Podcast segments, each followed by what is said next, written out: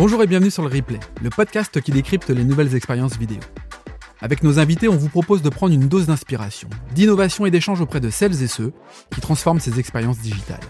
Je vous souhaite la bienvenue sur le Replay, un format proposé par l'agence Ripley.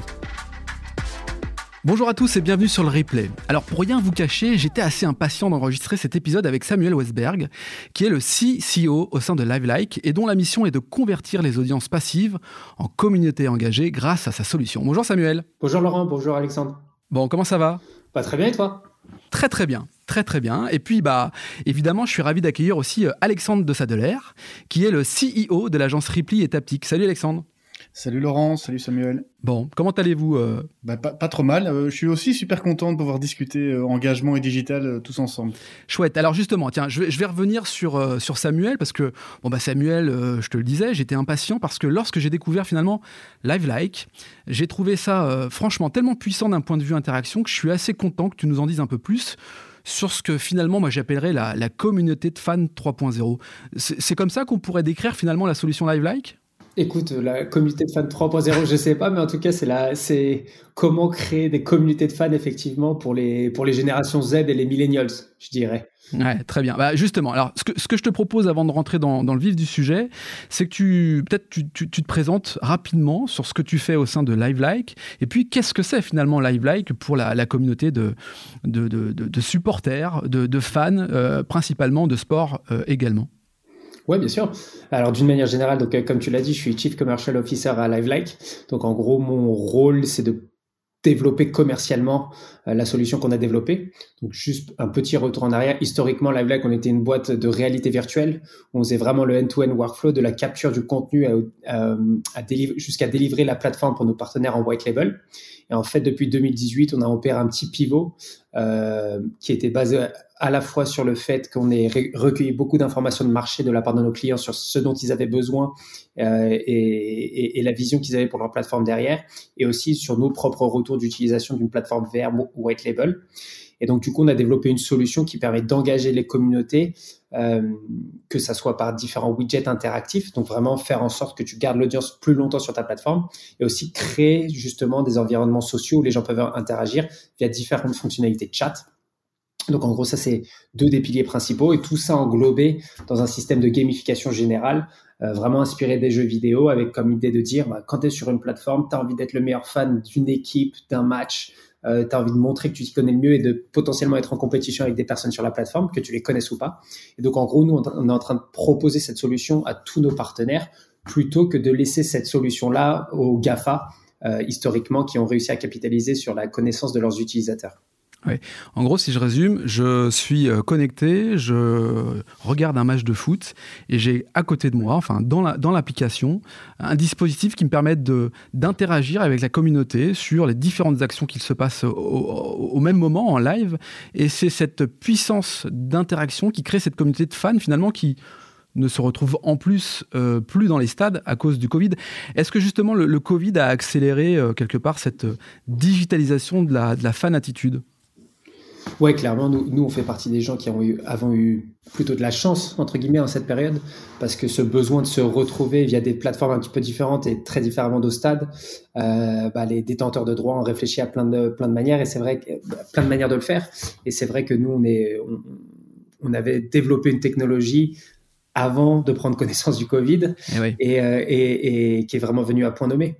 Et donc du coup, c'est exactement ce que tu disais. C'est l'idée, c'est de dire bah justement euh, Sam, Laurent et Alex, on veut se retrouver, regarder le match. Bah, toute l'interactivité va être directement sur la plateforme où je la consomme. Donc le détenteur de droit va pouvoir capitaliser sur sa connaissance utilisateur et en plus générer de l'interaction.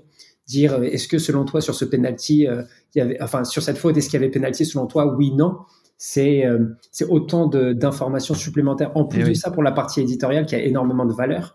Euh, et en plus de ça, comme les communautés et comme les jeunes générations de plus en plus envie qu'on entende leur voix, c'est hmm. super important pour moi, pour les, pour, pour, les broadcasters euh, euh, dans les années à venir, de pouvoir créer cette interactivité, d'avoir cette compréhension utilisateur, utilisateur sur ce que leurs euh, utilisateurs aiment ou aiment pas. Alors, euh, Alexandre, euh, toi, tu avais donc, euh, avant finalement le confinement, accompagné les équipes au développement de cette, cette application, cette solution. je le disais, le Covid a certainement accéléré tout cela. Comment une agence finalement comme Ripley arrive à accompagner et à accélérer quelque part ce, développement essentiel pendant une période où les fans ne sont plus dans les stades quoi? Pour, pour mettre le contexte, et c'était intéressant parce que Samuel, ça fait maintenant un petit temps qu'on discute et on gravite dans un écosystème digital et on se retrouve avec les mêmes clients et les mêmes prospects. C'est-à-dire qu'on prend nos tableaux de prospection croisés et on se retrouve toujours au même endroit. Mais on a un rôle mmh. différent, à savoir que LiveLike propose une solution qui est intégrable au sein d'applications mobiles que Ripley développe. Et donc, on a euh, un rôle commun, puisque nous, chez Ripley, on, on, design et on développe des applications mobiles pour tous les écrans. Et on a un réseau de partenaires sur lesquels on s'appuie, parce qu'on ne va pas réinventer la roue. LiveLike fonctionne super bien, et euh, nous, on a plutôt intérêt à faire un arrangement pour qu'on intègre ces solutions-là dans les applications qu'on développe plutôt que d'essayer de réinventer la roue. Et pour la petite histoire, quand on a un peu préparé le podcast et quand on a un petit peu discuté, ça m'a fait penser à, à l'action Connect qu'on avait lancée il y a 5-6 ans euh, pour euh, des émissions comme Top Chef ou des émissions comme Rising Star, où c'est ce qu'on appelait le second screen à l'époque. C'était euh, le premier niveau d'interaction entre quelqu'un qui regardait la télévision en linéaire et qui à la fois sur sa tablette ou son smartphone avait une, info complémentaire. Donc euh, pendant Top Chef, ah voilà, vous voulez découvrir la recette euh, que Didier est en train de cuisiner, eh ben, dans l'application mobile, on retrouvait du contenu complémentaire. Euh. et ça, c'était pour moi la version 1 qui a eu son succès et puis qui s'est un petit peu éteinte parce que finalement, l'expérience unifiée est selon moi un peu plus puissante. Et on ne demande pas à personne d'avoir deux écrans, de devoir s'intégrer et de devoir suivre. Ici, ce qui est intéressant avec LiveLike, c'est que c'est au sein même du flux. Et donc, on a l'attention qui est euh, qui est centrée au même endroit parce qu'on sait que l'attention est un sujet hyper important pour tous ceux qui diffusent de les vidéos. Et, le fait d'avoir embarqué euh, cette solution-là d'interactivité permet de permet de garder la personne au même endroit. Et c'est aussi euh, tant d'un point de vue expérience que d'un point de vue données. C'est ce que Samuel disait tout à l'heure. C'est intéressant de pouvoir capitaliser là-dessus. Oui, parce qu'on parle de l'économie de l'attention. Là, globalement, ça permet aussi de, la capter, cette économie de l'attention, pour les, diffuseurs. Euh, donc, ce que je comprends bien, c'est que finalement, c'est un portefeuille client partagé sur certains dossiers qui permettent d'alimenter l'un et l'autre et qui apportent une, vraie valeur euh, auprès des, diffuseurs comment ça se passe quand euh, on a un abonnement d'une chaîne sportive Est-ce que c'est directement intégré à l'offre ou est-ce qu'il faut simplement prendre un abonnement? Comment, sans rentrer dans le modèle économique, mais comment ça se passe pour profiter finalement de l'expérience live-like Sam ouais, c'est une super question. Nous, justement, on met, on met des outils à disposition de nos partenaires. Donc, l'idée, c'est de dire, on est arrivé avec ce qu'on appelle un product toolkit, qui est grosso modo euh, une boîte à outils pour les équipes produits et les équipes techniques de nos clients, euh, qui passent souvent par des, par des partenaires tiers comme les Ripley. Euh, et du coup, du coup, en fait, l'idée, c'est de dire, eux, après, vont utiliser nos outils pour capitaliser sur leur audience. Et leur audience est très différente et nous, on ne la connaît pas, cette audience. Hmm. Par contre, ce qu'on sait, c'est que leur audience a envie de s'engager, a envie d'interagir, a envie d'avoir une solution plus gamifiée. Ça, c'est des choses qu'on a pu vérifier par différents euh, testings. Donc ça, c'est ça, ça c'est une certitude. Mais après que eux décident de l'intégrer de manière payante ou freemium, c'est vraiment leur choix euh, selon leur audience. Je vous donne un exemple. March Madness, qui était notre premier client, eux avaient décidé de mettre les widgets disponibles pour tout le monde. Par contre, la partie sociale, donc le fait d'être dans un, dans un chat avec tes amis, c'était uniquement lié au fait de si tu faisais ta Fantasy League sur leur plateforme avec tes 15 potes. Dans ce mmh. cas-là, tu étais dans une pièce avec 15 utilisateurs euh, avec qui tu pouvais interagir directement par-dessus le contenu. Après, d'autres choisissent de le faire que premium, que freemium. Mais en gros, c'est à notre partenaire de décider selon sa stratégie, s'il veut faire du recrutement, s'il veut, enfin, comment il veut attirer son audience et la, et, la captiver, et réduire le churn et le, augmenter l'engagement. C'est lui qui sait mieux que nous. Nous, on lui met les outils à disposition et ensuite il l'intègre comme il veut selon sa stratégie. C'est génial parce que ça me fait un peu penser, si tu veux, dans un stade de foot ou un stade qui, euh, qui joue un autre, un autre jeu. Tu sais, les, tribunes et puis finalement les, les, loges, quoi, les loges un peu privées. On est un peu là-dedans, c'est-à-dire qu'on réinvente quelque part l'engagement à travers son équipe avec ses, ses, amis, avec euh, les supporters, avec les fans. Et, et, finalement, c'est cette euh, digitalisation de, du, supporting qui, qui, qui s'inscrit dans, dans Live Like. C'est comme ça que j'interprète en tout cas.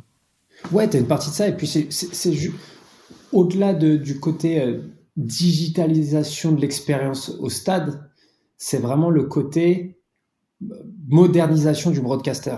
Le eh broadcaster est passé d'un diffuseur qui joue du contenu en linéaire à la télé à un business multiplateforme où il doit adapter son contenu selon la plateforme sur laquelle il la joue et en sachant que les audiences sont à la recherche de choses différentes s'ils sont sur le grand écran de s'ils sont sur le petit écran. Et l'autre chose, c'est que le, simple fait de diffuser ne suffit plus, aussi bien pour l'utilisateur final que pour le broadcaster en tant que business model qui doit trouver d'autres sources de revenus parce que le fait d'acheter des droits premium, tout le monde le sait, c'est un investissement à perte sur une stratégie plus globale à côté. Et donc nous, là-dessus, on lui permet de capitaliser sur plein de choses qui lui permet de déployer une stratégie qui va bien au-delà de juste diffuser du contenu, mais de mettre en valeur et de, proposer une meilleure expérience à ses utilisateurs, en plus capitaliser là-dessus pour lui proposer des choses que l'utilisateur va être amené à consommer. Hmm.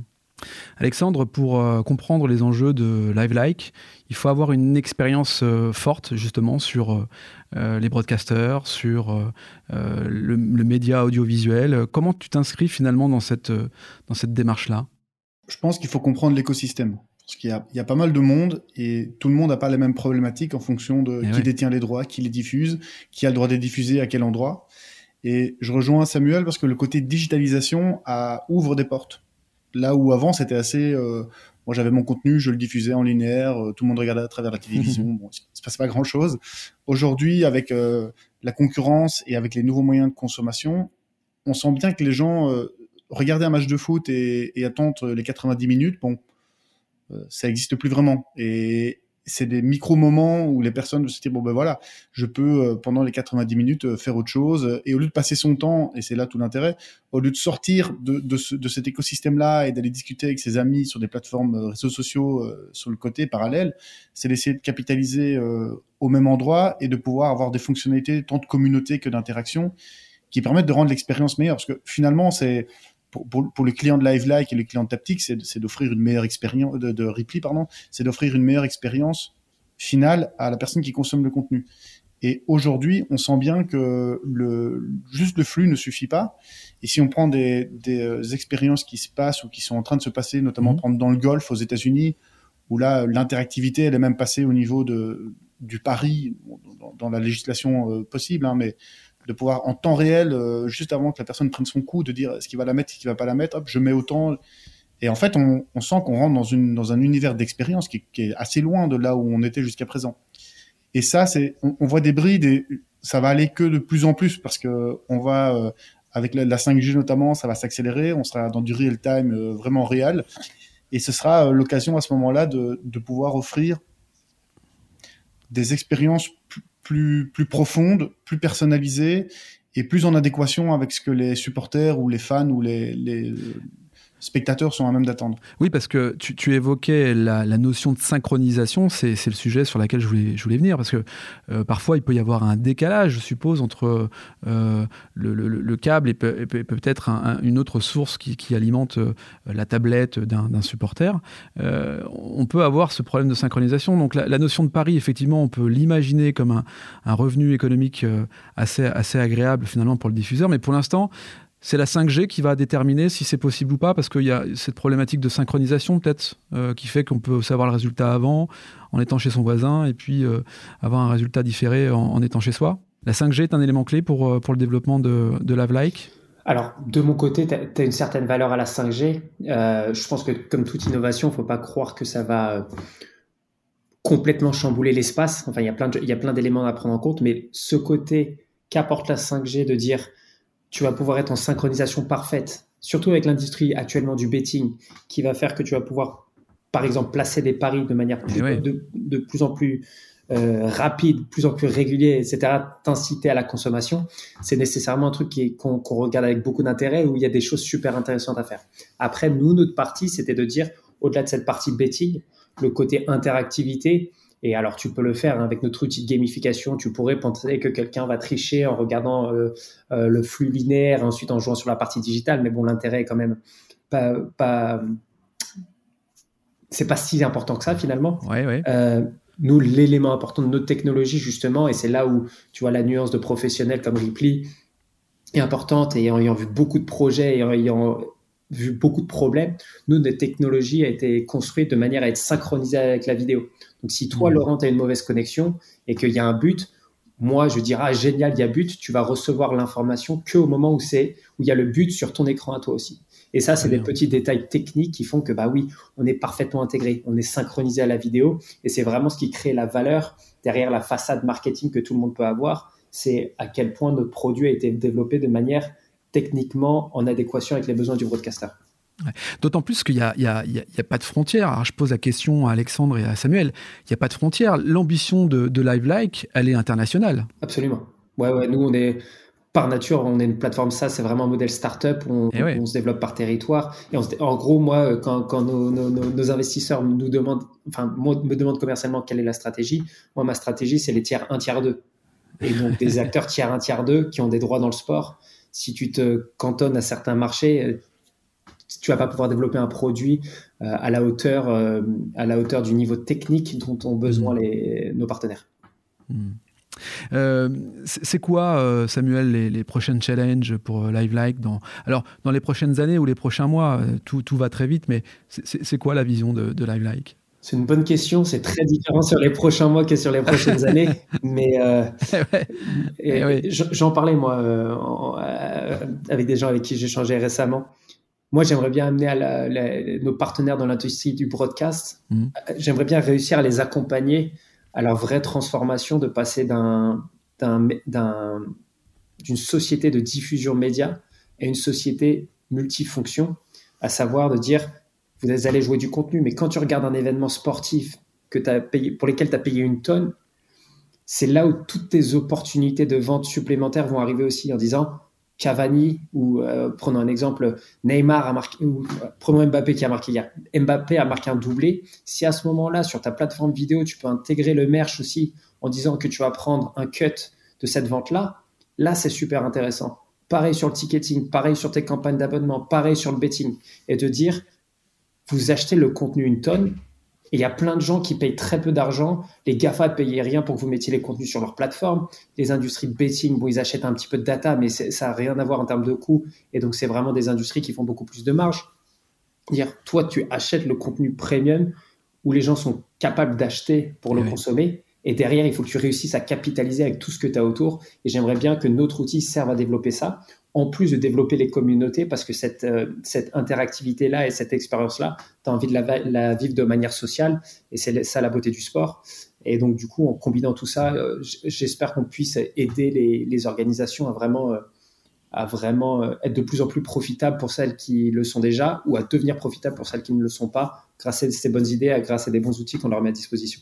Ah, belles ambitions. Belles ambitions, Alexandre.